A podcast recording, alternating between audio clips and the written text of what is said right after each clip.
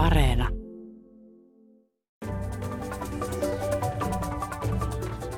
Mitä hybridiuhkia nyt mahdollisesti kohdistuu EU-alueelle ja mitä peliä Venäjä pelaa Valko-Venäjällä? Muun muassa tästä puhuu tänään Euroopan hybridiosaamiskeskuksen haavoittuvuudet ja resilienssiverkoston johtaja Jukka Savolainen. Ja minä olen toimittaja Maija Elonheimo. Euroopan hybridiosaamiskeskushan on keskus, jonka jäseneksi saavat liittyä NATO-maat ja EU-maat. Ja kun se perustettiin aikoinaan, niin sanottiin, että se perustetaan ennen kaikkea sen takia, että halutaan miettiä sitä, että minkälainen toimija Venäjä on. Mutta mikä tilanne tällä hetkellä on? Jukka Savolainen. Tämä on lähtenyt kyllä sillä tavalla Venäjästä, että tämä hybridisodankäynti, joka sitten kääntyy hybridiuhkiksi täällä, että se Suomeen sopii, niin se kyllä nousi kaikkien huulille vuonna 2014 ja sen jälkeen, kun ihmeteltiin, että miten saattoi käydä niin, että yhtäkkiä tuollainen aikamoinen geostrateginen saalis napattiin tuosta vaan kaikkien yllätykseksi toisten nenä edestä ja vietiin ja siellä se näyttää nyt pysyvän, niin Siinä oli sitten käytössä sellainen paketti menetelmiä ja hyvin analysoituja ja valmisteltuja temppuja, joissa osittain riskillä venäläiset onnistuivat tämän tekemään ilman, että siitä syntyi minkälaista isompaa sotaa. Ja tässä sitten alettiin miettiä entiset harmaan vyöhyke tai asymmetrinen sodankäynti, tällaiset termit, niin nyt ne paketoitiin sanan hybridi, sodankäynti tai hybridiuhkat ja sitten niitä on alettu tutkia. Ja sitten Brysselissä jotkut ovat puhuneet Naton ja EU kesken, että heidän pitäisi yhdessä alkaa katsella tätäkin puolta. Ja joku on keksinyt idean tällaisesta keskuksesta ja siitä se sitten Suomeen tuli. Siinä on mm. nyt laajempi haaste, että ei tämä ole pelkkää Venäjää, vaan tässä on tällainen systeeminen haaste itse asiassa nyt selkeytymässä, että se on autoritääriset järjestelmät, jotka haastavat tätä länsimaista liberaalien demokratiaa.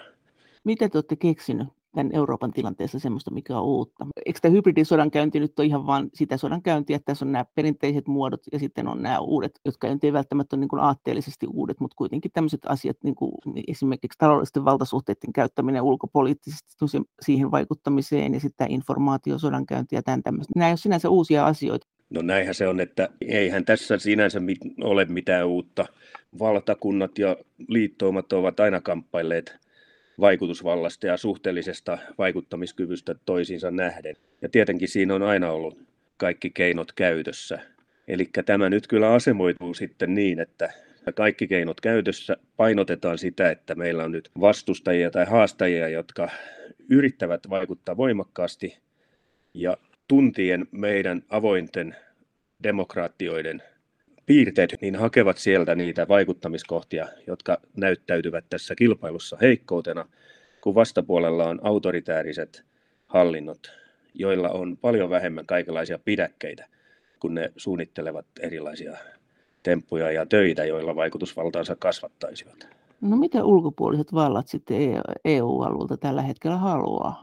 Niin kyllä tämä fundamentaalinen kysymys tässä asteessa on se, että autoritääriset hallinnot eivät tykkää siitä, kun meillä on tämmöinen yltiödemokraattinen järjestelmä, jossa ihmisillä näyttää olevan hyvä toimeentulo, turvallista ja vieläpä mukavaa, kun verrataan siihen, että joudutaan järjestelmä perustamaan tiukempaan kontrolliin ja suoranaiseen sortoon. He eivät tykkää siitä esimerkistä, koska sitä ei nykymaailmassa enää pysty mitenkään pitämään täysin salassa. No ehkä Pohjois-Korean kansalaisilla on aika vähän tietoja, miten me täällä elämme, mutta kyllä sitten taas kiinalaisilla ja venäläisillä on varmaan aika paljonkin näkemystä, kuinka täällä eletään. Ja se on sellainen niin kuin huono esimerkki heidän kannaltaan. He ovat hyvin syin päätyneet siihen tässä tilanteessa, että he suitsivat näitä vapauksia.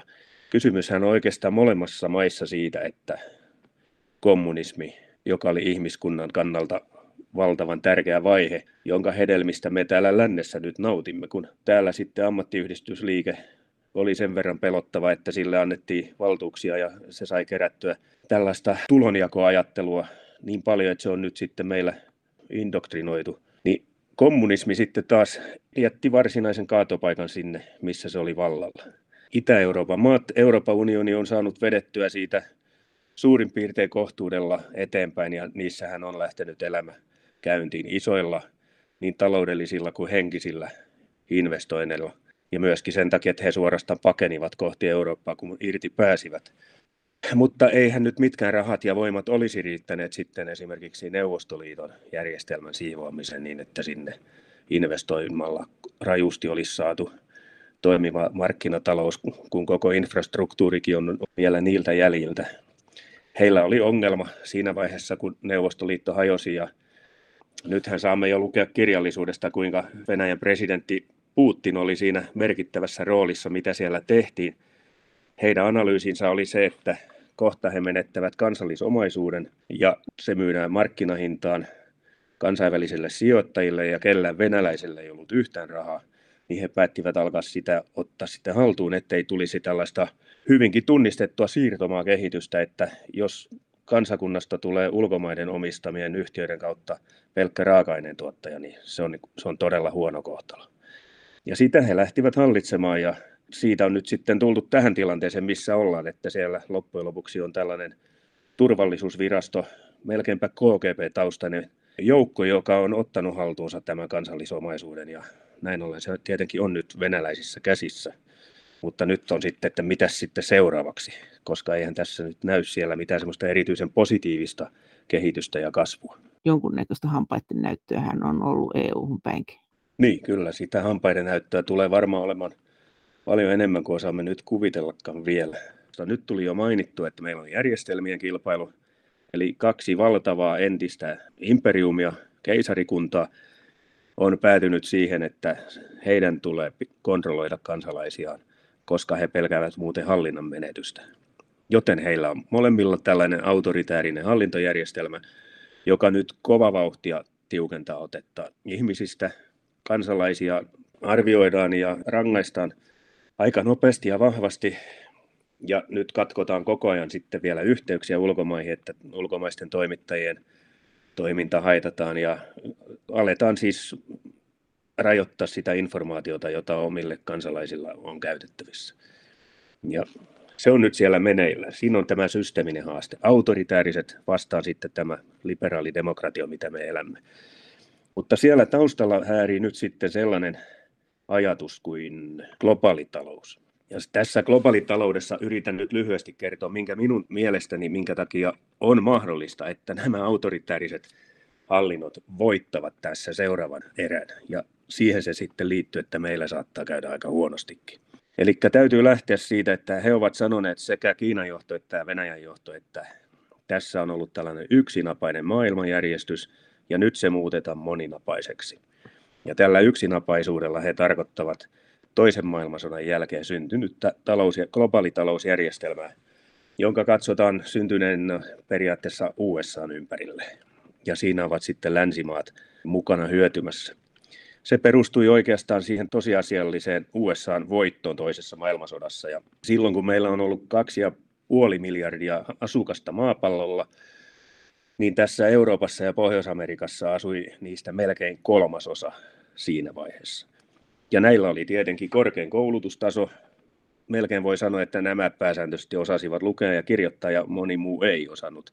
Niin ei ole ihmekään, että kauppa- ja investointivirrat muodostuivat siten, että se näytti tämä seuraava talousvaihe, jota kutsutaan muun muassa neokolonialismiksi eli uuskolonialismiksi. Eli kun siirtomaista luovuttiin, niin sitten jäi kuitenkin tällaiset kaupan järjestelyt, jotka hyödyttivät länttä. Siinä oli siis 2,5 miljardia asukasta, joista noin miljardi oli niin sanottuja länsimaalaisia, jotka hyötyivät muista. Se on siis hyvin perusteltu tällaisen kriittisen sosialistisen taloustieteen väittämässä. Nyt sitä sitten muutetaan. Tästä Amerikkavetoisuudesta halutaan lähteä irti. Väestöennusteiden mukaan, ne on ennen covidia tietenkin tehty, niin vuonna 2100 meillä on maapallolla 11 miljardia asukasta. Ja niistä edelleen vain yksi miljardi asuu Pohjois-Amerikassa ja Euroopassa. Eli seuraavassa tilanteessa me olemme 11 miljardista yksi miljardi.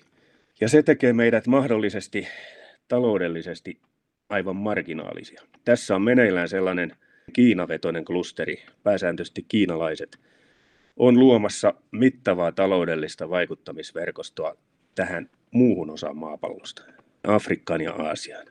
jossa kummassakin asuu nyt sitten tässä vuoden 2100 tilanteessa neljä miljardia ihmistä. Ja siinä tilanteessahan on selvää, että jos tämä kiinalaisvetoinen raha pyörittää bisnestä siellä yhdeksän miljardin ihmisen keskuudessa, niin silloin, jos olemme jääneet siitä kilpailusta syrjään, niin meistä on tullut taloudellisesti marginaalisia. Ja jos meistä on tullut taloudellisesti marginaalisia, niin silloin meidän yhteiskuntanäkemyksemme, tämä käsitys demokratiasta, ihmisoikeuksista ja oikeusvaltiosta, jota me kovasti markkinoimme, niin se ei taida sitten enää kiinnosta kovin montaa ihmistä maapallolla, koska meidän taloudellinen relevanssimme on mennyt. Tämä näin niin kuin lyhyesti tässä taustaksi ja siinä on kyllä paljon evidenssiä sitten minkä takia näin voisi käydä. Eli ensinnäkin se Kiinan verkosto on jo rakentumassa ja he ovat investoineet aivan valtavasti Afrikkaan ja Aasiaan. Siellä tehdään satamia, rautateitä, valtateitä, voimalaitoksia ja nämä kansakunnat, joihin ne kohdistuvat, niin ottavat nämä investoinnit mielellään vastaan, koska siellähän on monessa paikassa nuori kasvava väestö, joka on todella, todella vaarallinen aina, jos se ei työllisty, ja noissa ne sitten työllisty. Kiinaa paljon syytetään siitä, että se tekee konnankoukkuja ja aiheuttaa velkaansoja ja muita, se on ihan selvä juttu, mutta kaiken kaikkiaan tämä näyttää aika väistämättömältä tällainen hyväksyntä siihen, että kun joku tuo kehittyvää maahan rahaa, niin se otetaan vastaan. Jukka Savolainen Euroopan hybridiosaamiskeskuksesta. Mutta eikö tuohon ole kuitenkin olemassa ne vastaväitteet, että ensinnäkin on mahdollista, että Kiina hajoaa esimerkiksi neljään osaan tai viiteen osaan. Ja sitten se toinen vastaväitehän on se, että kun elintaso nousee, niin yleensä kansalaiset rupeaa haluamaan demokraattisia oikeuksia. Sä et tähän usko? Ei, nuo väitteet on ihan valideja. Se on siellä toisessa vaakakupissa, että näin saattaa käydä. Ja nyt he ovat sitä mieltä, että se on juuri se uhka, joka heihin kohdistuu. Ja jos tuollainen lähtee käyntiin, niin sitten se olisi länsimaiden sponsoroimaa tahallaan taikka sitten pelkällä esimerkillä. Ja nyt he sitten ovat käyneet sitä vastustamaan. Eli he pelkäävät, että se demokratiakehitys tulee lännestä. Mutta jos he esimerkiksi haluaa käydä jonkunnäköistä mm, hybridisodan käyntiä EUta vastaan, niin eihän se ole mikään ratkaisu. Että onhan maailmassa muitakin demokraattisia valtioita kuin EU-alueella. No kyllä nyt nimenomaan kun puhuin tästä talouden potentiaaleista, niin EU on yksi markkina-alue, missä on vajaa puoli miljardia ihmistä. Ja sitten kun lasketaan USA ja Kanada siihen Pohjois-Amerikka mukaan, niin siitä tulee vajaa puoli miljardia, lisää selkeästi vajaa. Ja sen takia USA-johtaja on jo alkanut puhua, presidentti Biden on jo maininnut demokraattisten valtioiden – unionin, että olisi siis tarpeellista, että nämä kaikki demokratiaksi aidosti tunnustautuvat päättäisivät ikään kuin lisätä yhteistoimintaansa. Siinä taitaa olla taustalla se välttämättömyys, että siis tarvitaan suuria markkina-alueita, joissa on sisämarkkinat, niin kuin nyt Euroopassa on, tai lähes sellaiset, eli kaupan esteitä ja ihmisten liikkumisen esteitä, rahan liikkeiden esteitä mahdollisimman vähän – koska nyt sitten tässä saattaa syntyä tämmöiset, aika äkkiä taitaa tulla kaupaesteitä nyt näiden autoritääristen ja näiden demokraattisten maiden välille. Eli tässä on niin iso peli, että kyllä se demokratian, että se saadaan näyttämään huonolta, niin se kyllä taitaa nyt sopia näiden autoritääristen hallintojen palettiin. Mutta onko nyt olemassa ihan semmoisen sodan uhka, niin kuin kolmas maailmansota, onko semmoinen uhka olemassa vai tuleeko tämä taistelu käymään taloudellisin välinein, että et, et vaan taistellaan siitä, että kuka talouden voittaa ja sitten siinä käytetään erilaisia tulleja ja kaiken maailman protektionistisia tapoja siis suojata omia markkinoitaan ja niin edelleen. No sitähän ei kukaan tiedä sitten, mihin tämä menee. Siinähän toisaalta piileekin pelin viehätys, että tietenkin kaikkien kannattaa yrittää välttää kolmatta maailmansotaa, jotain sen kaltaista. Mutta sitten jos katsotaan historiallisessa perspektiivissä, niin tässähän on nyt sitten nimenomaan aineksia sellaiseen isoon konfliktiin, joka saattaa muuttua sotilaalliseksikin, kun tässä on nyt täysin selkeästi tunnistettavat vastapuolet, joilla on ristikkäisiä intressejä ja jotka alkavat jo toimia toisiaan vastaan kuitenkin täällä politiikan tasalla ja tuota, noin demagogiassa tosi vahvasti jo maalataan toista piruna seinälle, niin kyllähän sieltä sitten löytyy mahdollisuuksia, että, että peli kovenee. Onhan se nyt esimerkiksi historiallinen fakta, että kukaan supervalta ei, ei se voi oikein helposti vaan alistua odottamaan sitä, että joku toinen nappaa sen paikan. Ja näinhän on nyt sitten suoraviivasten talousennusteiden mukaan käymässä, että Kiina ohittaa USA tässä lähiaikoina. Mainitsit kuitenkin useita syitä, minkä takia näin välttämättä ei käy, ja me alamme täällä vasta tutkia tätä geoekonomiaa, mutta kyllä Kiinaan liittyy ihan taloudellisiakin siis kysymysmerkkejä. Esimerkiksi mikä on kiinalainen raha sitten loppujen lopuksi ja kuinka tukeva se on se rahoitusjärjestelmä, niin näissä on paljon, paljon mahdollisuuksia, että se meneekin vähän heikommin kuin kiinalaiset ajattelevat. Mm, minkälaisia konkreettisia hybridiuhkia tällä hetkellä, tai uhkia? No puhutaan, että hybridiuhka on järjetön sana, mutta siis minkälaisia tämmöisiä vihamielisyyden ilmaisuja ulkovalloilta EU-hun tällä hetkellä kohdistuu? Onko tämmöinen vihamielisyyden ilmaisu ehkä selkeämpi tai vastaako suunnilleen sama asia?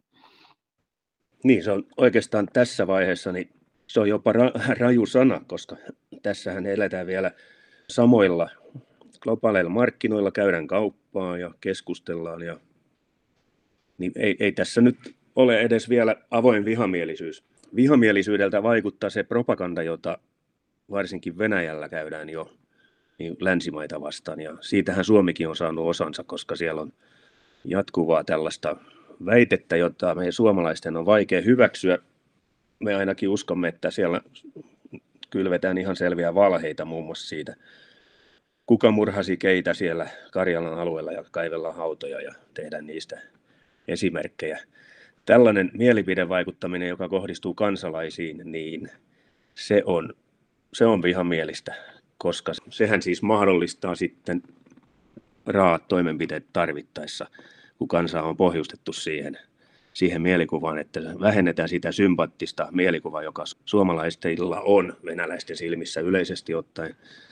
Tuolla ne on jonkin verran vihamielistä, mutta muuten suhteet on asialliset ja hyvät. Jatkuvaa pientä tällaista vaikuttamista on kuitenkin ja kilpailua, niin nämä on näitä meidän lähtökohtalöydöksiä ihan selkeästi, eli länsimaisissa demokratioissa – toimii jatkuvasti niin sanottujen nämä trolliarmeijat, kaikkihan tuntevat ne. Eli on sellaista vaikuttamista, joka on ihan tarkoituksellista, jolla länsimaissa yritetään saavuttaa vastakkainasettelua. Ja nämähän on tutkittuja tapauksia ja on. Siis, Venäjä on nimenomaan toiminut aika paljonkin niin, että se, se tukee esimerkiksi vastakkaisia mielipiteitä USAssa ja Euroopan eri maissa, ihan vaan saadakseen riitaa aikaiseksi ja saadakseen vähän stabiliteettia vähennettyä näissä meidän yhteiskunnissa. Mutta onko se järkevää, kun demokratiaan kuitenkin kuuluu keskustelu, että se tuntuu niin kuin hassulta, että voisi kuvitella, että meidän vastaavat rolliarmeet, joita ehkä on Venäjällä, niin olisi niin jotenkin tehokkaampia, mutta kyllähän tämmöisen demokratian pitäisi olla kestävä sananvapauden kautta kaikenlaisille mielipiteille.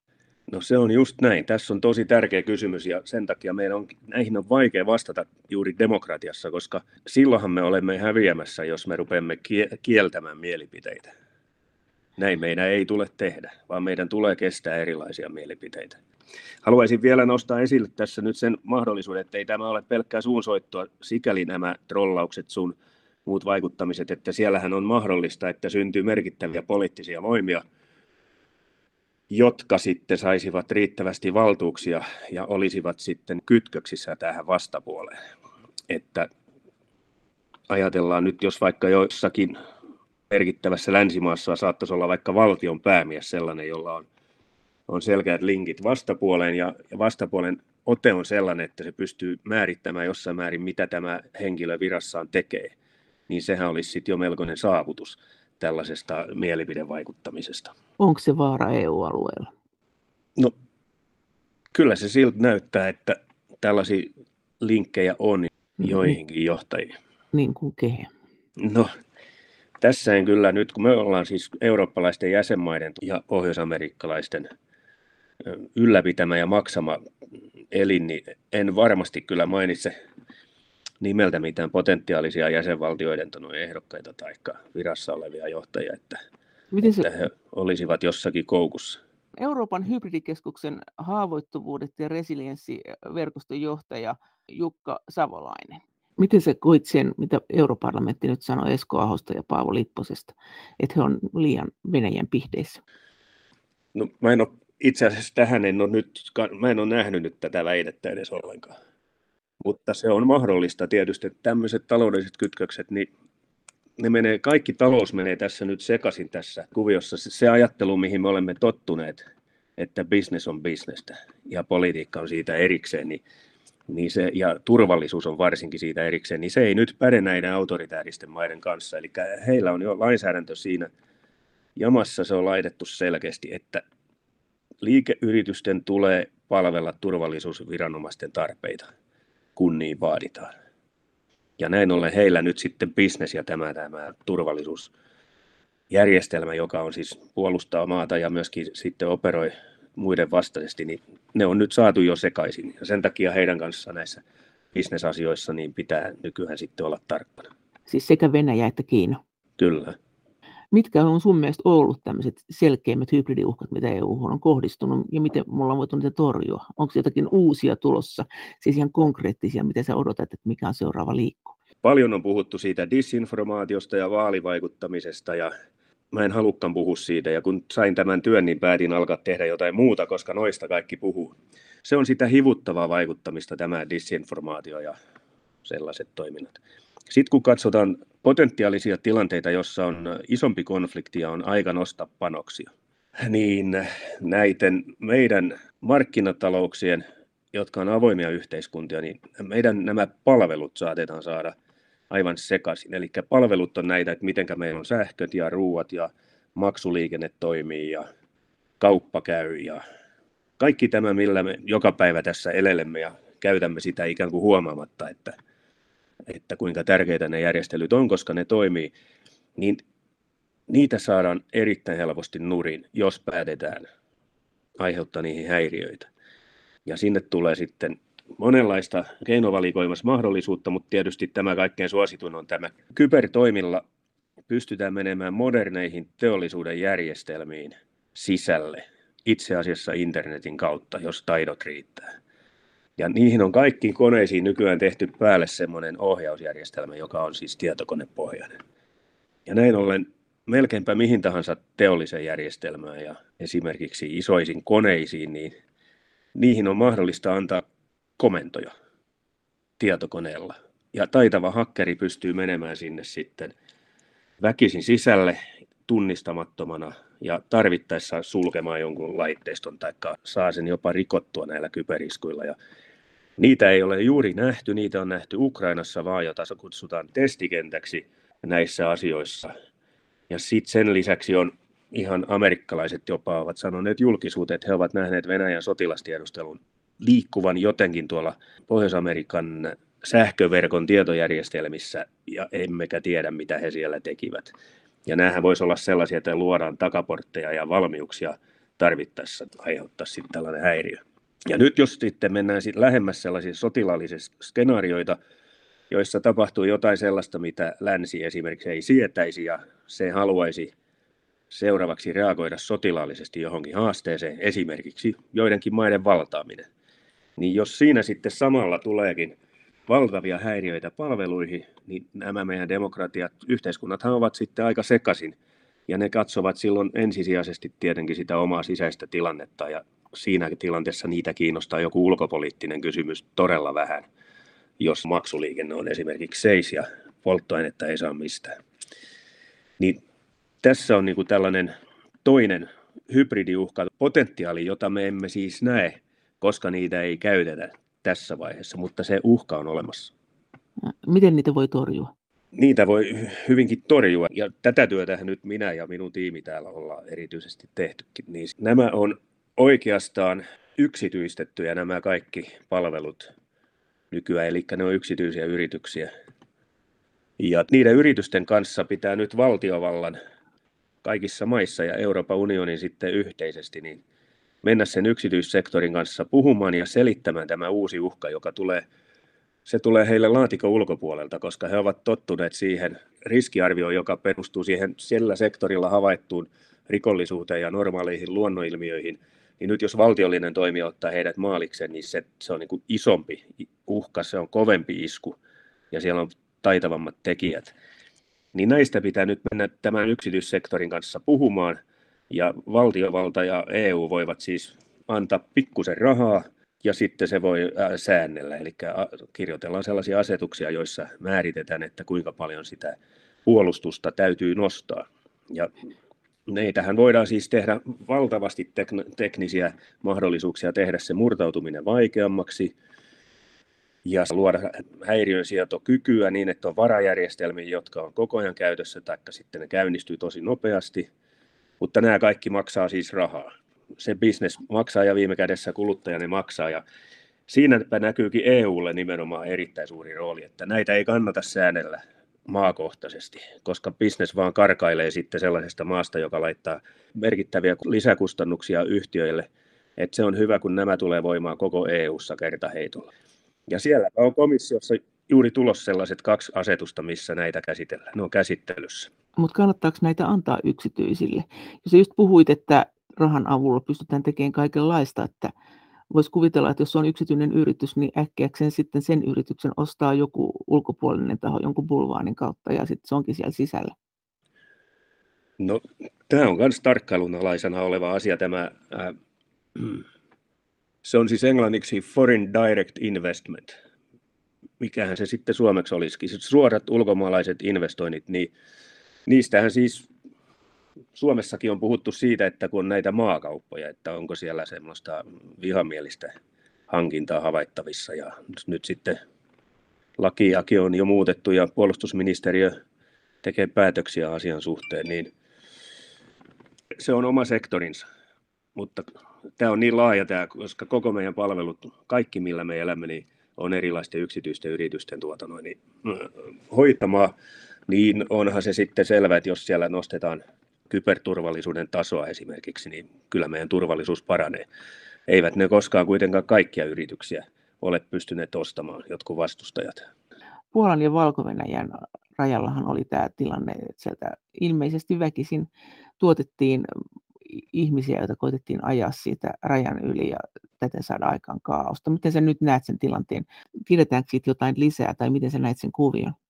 Niin, kuvio hiukan taisi tuossa nyt paljastu tässä just viime päivinä on jo alkanut uskaltaa tästä valko puhua. Siinähän saattoi olla sellainen operaatio, minua hiukan jo huvitti silloin marraskuussa, kun tämä oli päällä, että onko valko johto itse keksinyt tämän maahantulijoiden väkisin tuomisen operaationa, josta he tienasivat sen tietojen mukaan, jossain vaiheessa oli tienattu 50 miljoonaa dollaria kuitenkin siitä operaatiosta niiltä ihmisiltä. Niiltä kyllä. Hehän maksoivat matkansa ja viisuminsa ja kaikki. Oliko tämä keksitty valko itse? Oliko heidät Oliko tämä keksitty valko itse? Oliko heidät suostuteltu siihen?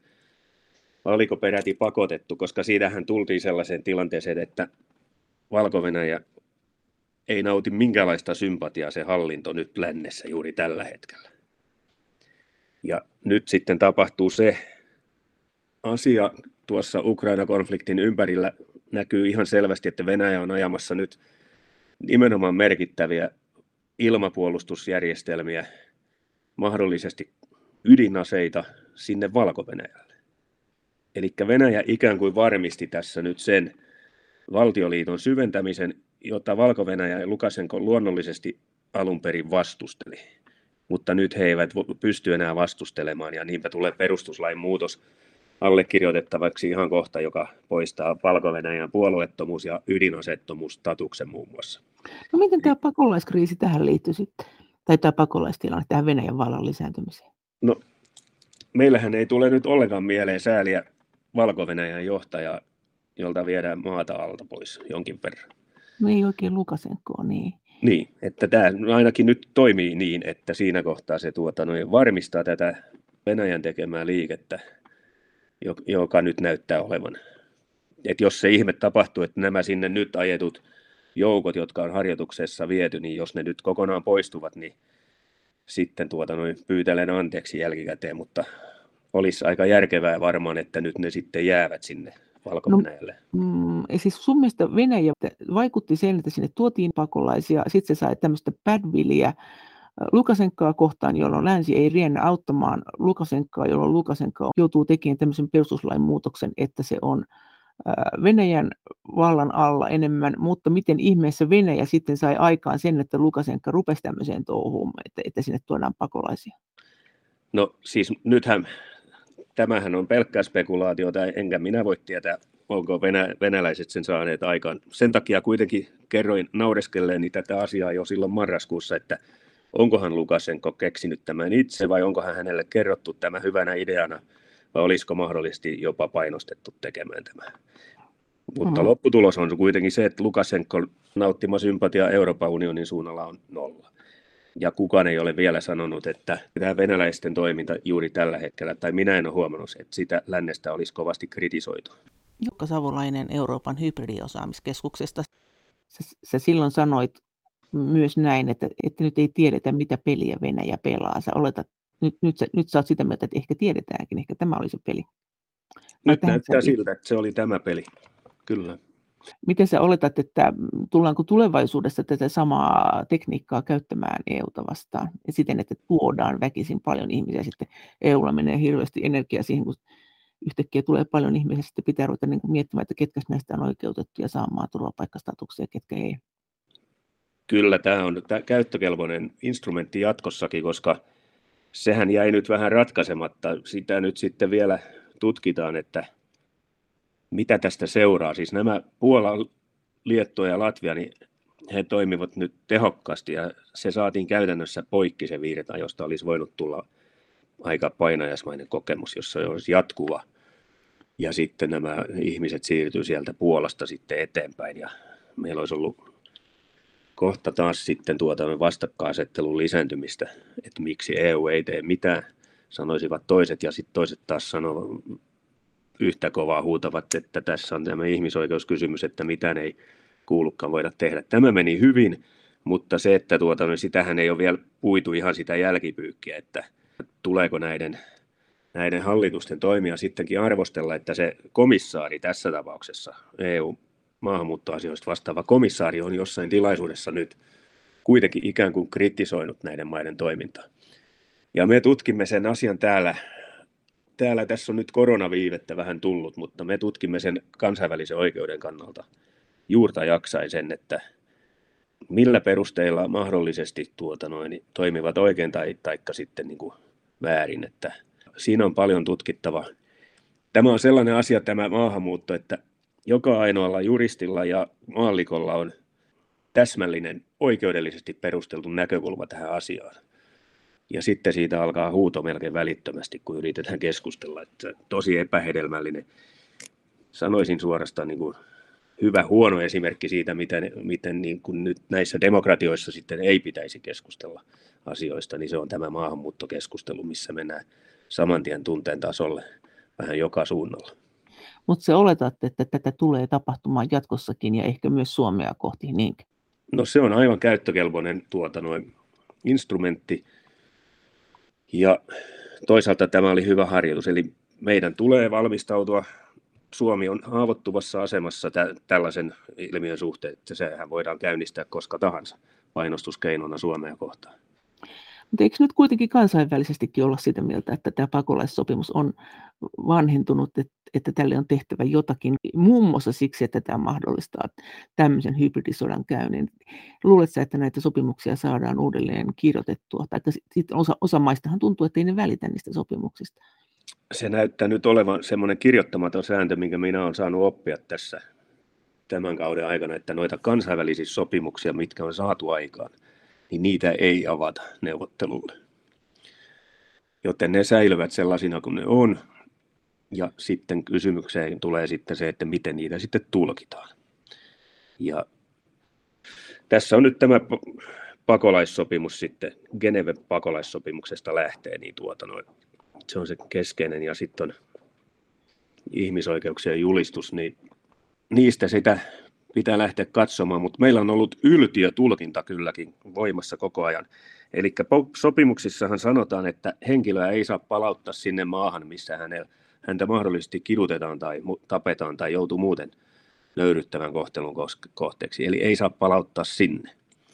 Ja sitten siitä on tehty normaali valtiojuristilogiikan mukaisesti, kun minulta kysytään jotain, niin en ota mitään riskiä, niin silloin vaistomainen vastaus useimmilta heiltä on se, että ei saa palauttaa meidän rajalta myöskään siihen naapurimaahan. Niin esimerkiksi Suomesta ei saisi palauttaa Venäjälle. Mutta jos se ongelma sillä ihmisellä on jossakin kaukoidässä tai lähi maassa, niin eihän siinä kansainvälisessä sopimuksessa tosiaankaan lue, että tätä ihmistä ei saa palauttaa Venäjälle, johon hän on ostanut jo viisumin ja ollut tervetullut saapumaan. Minkä takia häntä kidutettaisiin sitten Venäjällä. Ja tästäkään ei ole vielä edes keskusteltu. Se kuvasta tätä tulenarkaa aihetta ja kuinka vaikea siitä on ollut keskustella. Ja nythän se sitten aukeaa tämän, tämän oppitunnin myötä, että se on oikein hyvä, tämä oli oikein hyvä harjoitus Euroopalle. Meidän on opittava keskustelemaan tästä migraatioasioiden tulevaisuudesta. Niin kuin sanottiin, niin tuota Afrikassa pitäisi vuonna 2100 asua neljä miljardia ihmistä. Ja nyt tässä, tässä päivässä näyttää siltä, että lähes jokainen afrikkalainen tulisi Eurooppaan, jos pääsisi. Niin sitten jos jossakin on oltava se hypoteettinen määrä, jonka jokainen joutuu tunnustamaan, että joudumme rajoittamaan Eurooppaan tuloa jossakin tietyssä aikavälissä. Ja mielestäni nyt kuitenkin vuonna 2104 miljardia, niin sen pitäisi niin kuin herättää vaan se älyllisesti se oivallus, että tästä asiasta pitää pystyä keskustelemaan. Ei, ei voi olla kovin perusteltu näkemys se, että me pidämme seuraavat 50-100 vuotta vielä voimassa sellaista järjestelyä, että kellä tahansa maapallon asukkaalla on oike, ehdoton oikeus valita täältä kohdemaa ja tulla sinne. Se nyt vaan ei kestä. Ja siitä pitäisi pystyä keskustelemaan jotenkin asiallisesti. Mutta sanoit nyt, että ainakaan periaatteessa, jos joku käyttää tätä välineenä meitä vastaan, niin me voidaan aina sanoa, että tätä ihmistä ei uhkaa mikään esimerkiksi Venäjällä, että ei meillä ole silloin velvoitetta ottaa ketään Venäjältä tänne. En, en minä halua sanoa edes sitäkään nyt tässä, mutta se oli vain esimerkki siitä, että eikö ole hassua, että tuollaistakaan tulkintaa ei ole edes vielä käsitelty, vaikka se näyttäisi nyt näin maallikkona aika selvältä, että ton verran tulkinnanvaraa niissä sopimuksissa saattaisi olla. Mutta minä Miten? jätän tämän tutkimuksen ihan niin kuin oikeustieteen professoreille, ainoastaan vedän tämän työn, joten sinänsä minä en ota näihin tulkintoihin nyt kantaa. Aa. Se vaan, että me haemme sieltä näitä uusia näkökulmia. Mutta entä jos peilaa tätä nykytilannetta siihen, mitä kiinalaisen sotataidon mestari Sun Tsun, sanotaan kirjassa Sodankäynnin taito, todenneen aikoinaan erilaisten sotien ja sodan uhkien lainalaisuuksista. Euroopan hybridiosaamiskeskuksen haavoittuvuudet ja resilienssiverkoston johtaja Jukka Savolainen. Joo, Sun Tzuta on hyvä tätä kiinalaista vanhaa sotataidon mestaria. Hyvä muistella, koska siinä on kyllä tällainen peliteorian kaikki tietävä opas, koska se käsittelee niin monitasoisesti sitä asiaa. Minähän olen saanut lukea sen sen takia, että se oli yleisesikuntaupseerikurssin pääsykoevaatimuksena silloin, kun sinne pyrin kauan sitten, ja se kyllä teki vaikutuksen. Tässä on relevanttia ehkä se, että hänen keskeisiä vaatimuksia, jotka hän ottaa aina esille, niin on siis se, että toimijan pitäisi tuntea vastustaja, mutta se ei riitä, koska pitää myös tuntea itsensä. Ja sitten kun tuntee molemmat täydellisesti, sitten voittaa. Eli tuntea pitää. Sitten pitää pystyä omat joukot johtamaan niin, että omat tekevät sitten niin kuin se komentaja, mihin se päättää ne laittaa. Hänellä on paljon metodologiaa siihen. Esimerkiksi se, että jos on puolustustilanne, niin laita armeija selkä vettä vasten, niin kyllä ne sitten tappelevat loppuun asti, kun eivät osaa uida. Se kuuluisin tietyllä tavalla, mitä siterata, niin se on se, että paras voitto on se, jossa et ota miekkaasi esiin. Vaan ei, olet... kukaan ei tiedä. Niin, olet vaan muutellut asioita ja asetellut asiat niin, että se voitto tulee. No, oletko nähnyt näin tapahtuvan? Luuletko, että tämmöistä on tapahtunut tässä lähiaikoina? Luulen. Sun Tzu mukaan kuitenkin tässä voitossa on se kurjapuoli, että siitä ei tule kunniamerkkejä, se on koska ihmiset hän eivät tajua, mitä tapahtuu. Mutta siis näitä nyt sitten tässä tapahtuu koko ajan. Mä käsittelisin tätä tuntemusta nyt tähän alkuun kuitenkin kriittisesti. Eli tunnemmeko me itsemme? Me taidamme tuntea tämän meidän demokraattisen järjestelmän ja sen päätöksenteon.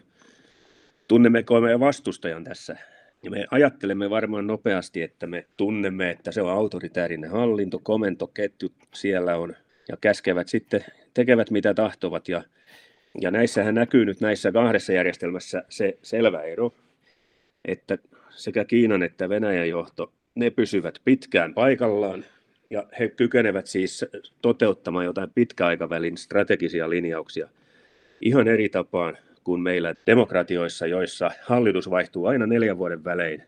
Ja mikä tahansa linjaus, esimerkiksi sitoutuminen johonkin sotilasoperaatio ulkomailla tai mikä tahansa muu, kaikki menee uudestaan, voi mennä uusiksi neljän vuoden välein. Mutta eikö siinä ole se hyvä puolikin, että koska vihollista pitää hämätä, niin vihollista ihan absoluuttisestikin hämätään, koska on monta päällekkäistä strategiaa, mitä Sun Tzu kyllä niin kuin itse asiassa suosittelee.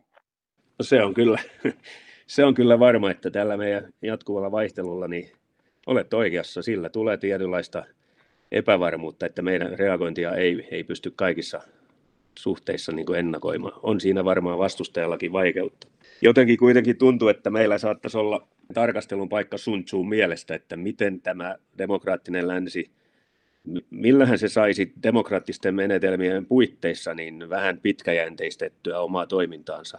No ehkä meillä on nyt esimerkiksi sitten Suomessa hyvä esimerkki, että meillä on tämä presidenttiinstituutio, joka pysyy vähän pidempään ja jolla on selvästi sanavaltaa näin tärkeässä asiassa kuin turvallisuuspolitiikka. Että siinä nyt on tällainen pitkä jatkumon takuu vähän niin kuin saatu tähän, jäämään tähän meidän perustuslakiin. Mutta tunnemmeko me nämä vastustajat sitten siinä mielessä, että mitä he voivat tehdä ja sanoisin, että tässä on se, mihin pitäisi nyt perehtyä, koska me ajattelemme niin kuin me ajattelemme, niin kuin demokraattisten maiden ihmiset, asukkaat ja, ja hallintoihmiset miettivät että toiminnassa on positiivinen tarkoitusperä ja siinä noudatetaan lakeja. Ja nyt kun mennään sitten katsomaan, että miten diktaattorit päättävät, niin sehän on erilaista.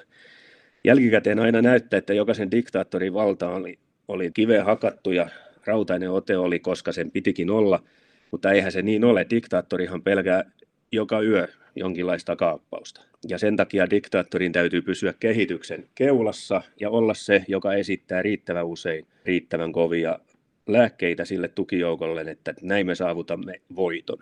Ja siitä logiikastahan sitten tulee, että näitä lähdetään kohti eskalaatioita, että toisen maailmansodan ensiaskeleet oli juuri sellaisia. Ja sikäli kun kauan sitten olen saanut opiskella venäläistä sotilasajattelua, niin siellä on korkealla se periaate, että puolustautuminen on tilapäinen taistelulaji, että aina pitää valmistautua hyökkäämään ja tuhoamaan vihollinen, jotta päästään johonkin uusiin tavoitteisiin. Ja se lienee siellä aika syvällä siinä ajattelussa ja käsittääkseni, kun siellä täytyy pysyä nykypresidentinkin jonkinlaisen johtorakennelman niin kannattamana, niin niin hänellä täytyy olla luultavasti aikamoisia visioita siitä, miten tämä seuraava konflikti, niin miten mahdollisesti mennään voittoon silloin, kun asiat alkavat mennä sekaisin. Tässä on sellainen, mitä me emme siis niin kuin ehkä osaa helposti arvioida. Meidän kaikki kommentaattorit tuolta politiikkapuolelta, niin nehän sanovat, että aseiden liikuttelulla luodaan uhkaa ja halutaan neuvotella ja niin poispäin, niin täytyy muistaa, että kyllä aseet on ostettu sitä varten, että niitä jonain päivänä myöskin tarvittaessa käytetään eihän olisi mitään järkeä niin kuin sijoittaa sellaisiin laitteisiin, jos, jos kaikki tietävät, että niitä ei koskaan käytetä. Ja mä luulen, että näillä ihmisillä on niin radikaalisti parempi kyky kuin meillä niin suunnitella dramaattisia temppuja. Mä haluaisin tuoda sen myöskin esiin, mikä ei ole vielä valtavirran kommentaattorien puhelistalla, mutta tässä tilanteessa, jossa mennään niin kuin seuraavaan globaaliin järjestelyyn, niin mielestäni on selvästi Kiina ja Venäjä ovat nyt löytäneet toisensa ja katsovat yhteisten intressien kannalta tätä tilannetta. Ja ne on, se on täyttä haihattelua, että ajatellaan, että kun tässä oikein puhutaan Venäjän kanssa, niin sitten se liittoutuu lännen kanssa Kiinaa vastaan, niin sitä ei tulla niin kuin tässä vaiheessa näkemään. Ja he katsovat nyt yhdessä tätä ja sen takia Venäjä muuttuukin tärkeäksi, koska nyt sitten, jos on alkamassa tämmöinen Yhdysvallat-Kiina-konflikti jonain päivänä, niin siinähän on se epätasapaino, että Kiina ei ole tässä vaiheessa vielä juuri minkälainen strateginen ydinasevalta, kun taas USA on ja Venäjä on. Ja nyt tästä tulee sitten se pariteetti silloin, jos sattumalta sitten näissä kriiseissä niin Kiina ja Venäjä on samalla puolella, niin siinä on sitten myöskin ydinaseiden osalta tasapainoinen järjestely. Ja se vaikuttaa varmaan siihen, miten sitten ne eskalaatiot voivat kulkea.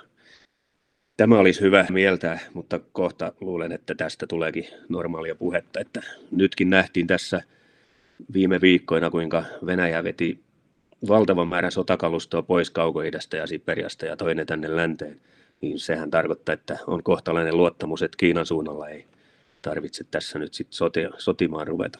Mm, mutta kannattaako, kannattaako Venäjä luottaa Kiinaan?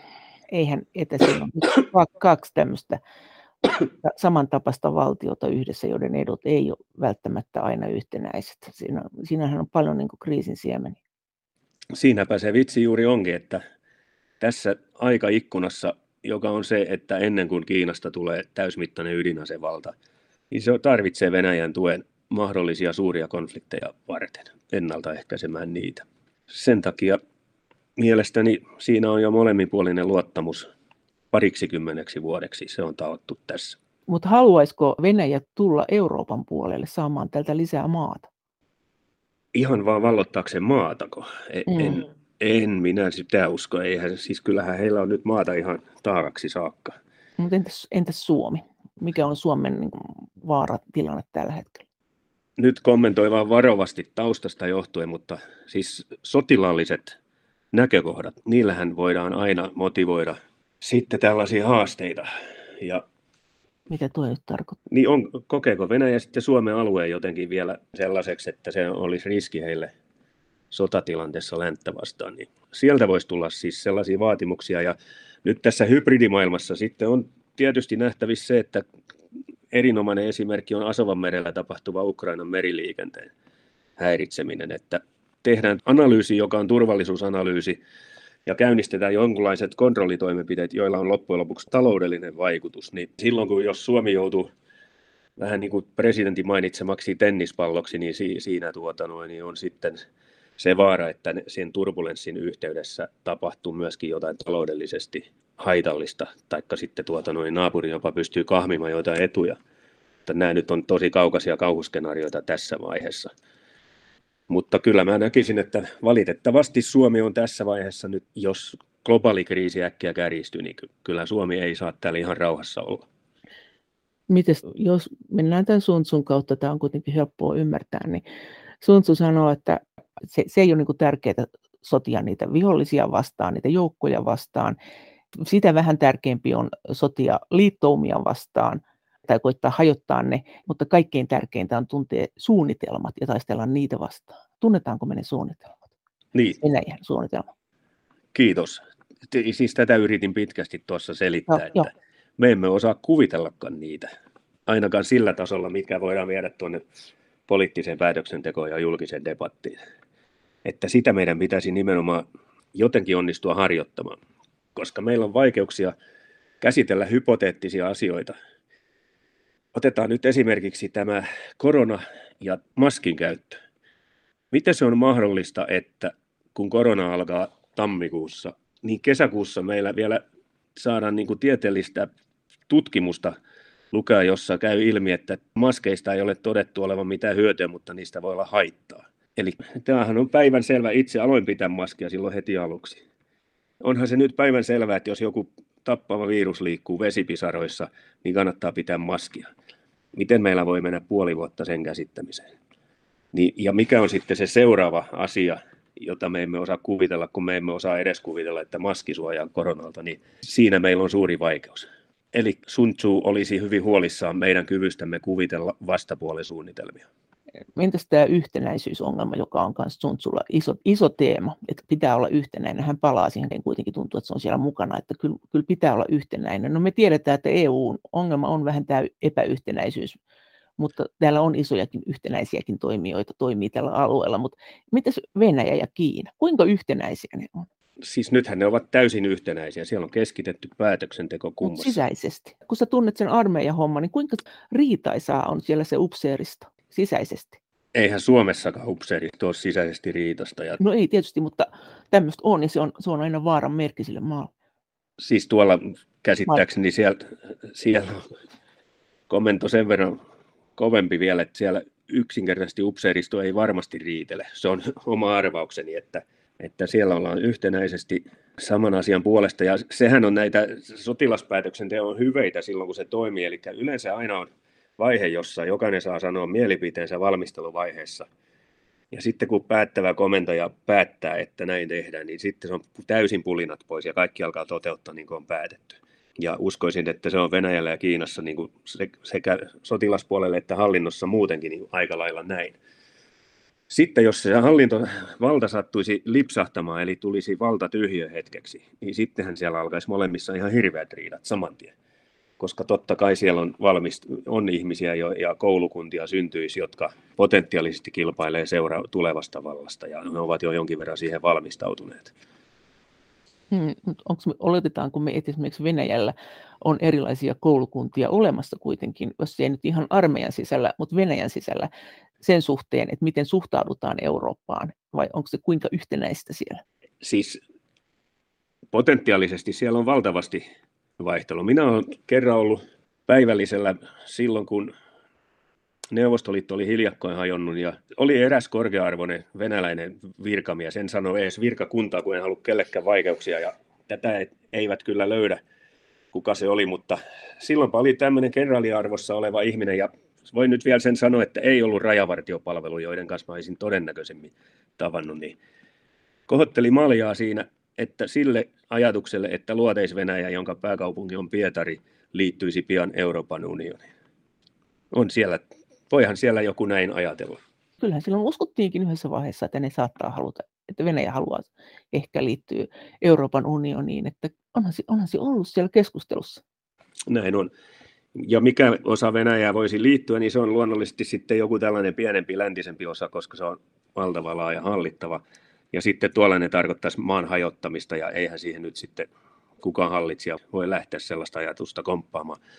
Sitä paitsi siellä Siperiassahan on aivan valtavat luonnonrikkaudet maailman loppuun asti, niin eihän kukaan voi haluta luopua Siperiasta. Kyllä se pitää täytyy ja liittyy näihin kuvioihin. Onko Siberia äh, tulevaisuuden kriisin siemen Kiinan ja Venäjän välillä? Luuletko, että Kiina haluaa sen Siberia?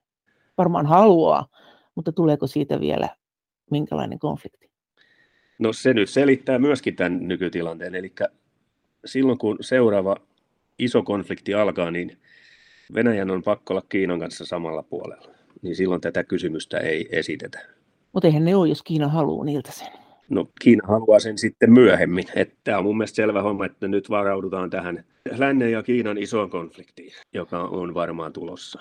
Se on seuraava huolenaihe Kiinassa ja nyt venäläiset pelaavat itsensä sen suhteen fiksuun asemaan. Onko se lännen ja Kiinan konflikti, onko se Kiina ja EU vai Kiina ja USA? Ei. Saa nähdä, mitä siellä sitten tapahtuu, mutta siellähän siis jonkinlaisia laivastotoimiahan tässä jo valmistellaan, kun siellä on kansainvälisoikeudellisia kiistoja tosi paljon siellä Etelä-Kiinan merellä. Mutta mm. kyllähän se USA tämänkin Savotan saa vetää kyllä melko varmasti näin käy. Jos vielä taas kerran palataan Sun Tzuun, hän sanoo, että voitossa on aina tappion siemen. Mikä on sen tappion siemen? EU on nyt aika vahva ja yhtenäinen. Sä et ehkä työspuolesta saa edes huudella ympärinsä, mikä on meidän tappion siemen, vai saatko? no nyt mun mielestä tässä nyt nimenomaan voi palata siihen, pääsee siihen suntsuun siihen voittoon, joka tulee tekemättä mitään, ottamatta sitä miekkaa esille. Niin meidän tappiosiemen ja vahvuus on sama. Eli se on se puhevapaus. Ja me halutaan, että kaikki saavat ilmaista itseään. Kunhan se tehdään demokraattisen järjestelmän puitteissa, se on meidän heikkous sikäli, että meillä on aina vaikeus päättää jostakin rivakoista toimenpiteistä, kun nämä vastapuolen ihmiset taas tekevät jonkun operaation. Ja me näytämme naurettavilta jopa, koska emme pysty mitään päättämään. Ja sitten toisaalta tämä vapaus tuottaa tänä yhteiskunnan, jossa juuri haluammekin elää. Ja se tuottaa myöskin kaikkein vitalisimman talouselämän ja teknologian. Siinä on nyt niin kuin vahvuus ja, ja tappion siemen ja vahvuus on sama asia, joten luulen, että Sun Tzu tässä tapauksessa panostaisi vaan siihen, että tuota, noin, me tulkitsemme tämän meidän riskimme enemmän mahdollisuudeksi ja vahvistamme vaan sitä ja pysymme omassa asemassa. Mutta entä vielä Suomen tilanne? Jukka Savolainen. Mielestäni tämä aika ja juuri viime aikojen tapahtumat osoittavat sen Suomelle, että kuinka tärkeä tämä viitekehys Eurooppa meille on jos jostain kumman syystä Suomi ei olisi nyt Euroopan unionin jäsen ja oltaisiin tässä tilanteessa, niin tuskin meitä miksikään puuksi edes viitsisi kutsua, vaan me olisimme lastulaineilla. Näin sanoi Euroopan hybridiosaamiskeskuksen haavoittuvuudet ja resilienssiverkoston johtaja Jukka Savolainen. Kiitos kommenteista ja viesteistä. Kaikki viestit ja kommentit ovat aina erittäin tervetulleita. Niitä voi lähettää sähköpostiin osoitteeseen maija.elonheimo.yle.fi ja sen lisäksi me voimme keskustella näistä asioista yhdessä Twitterissä.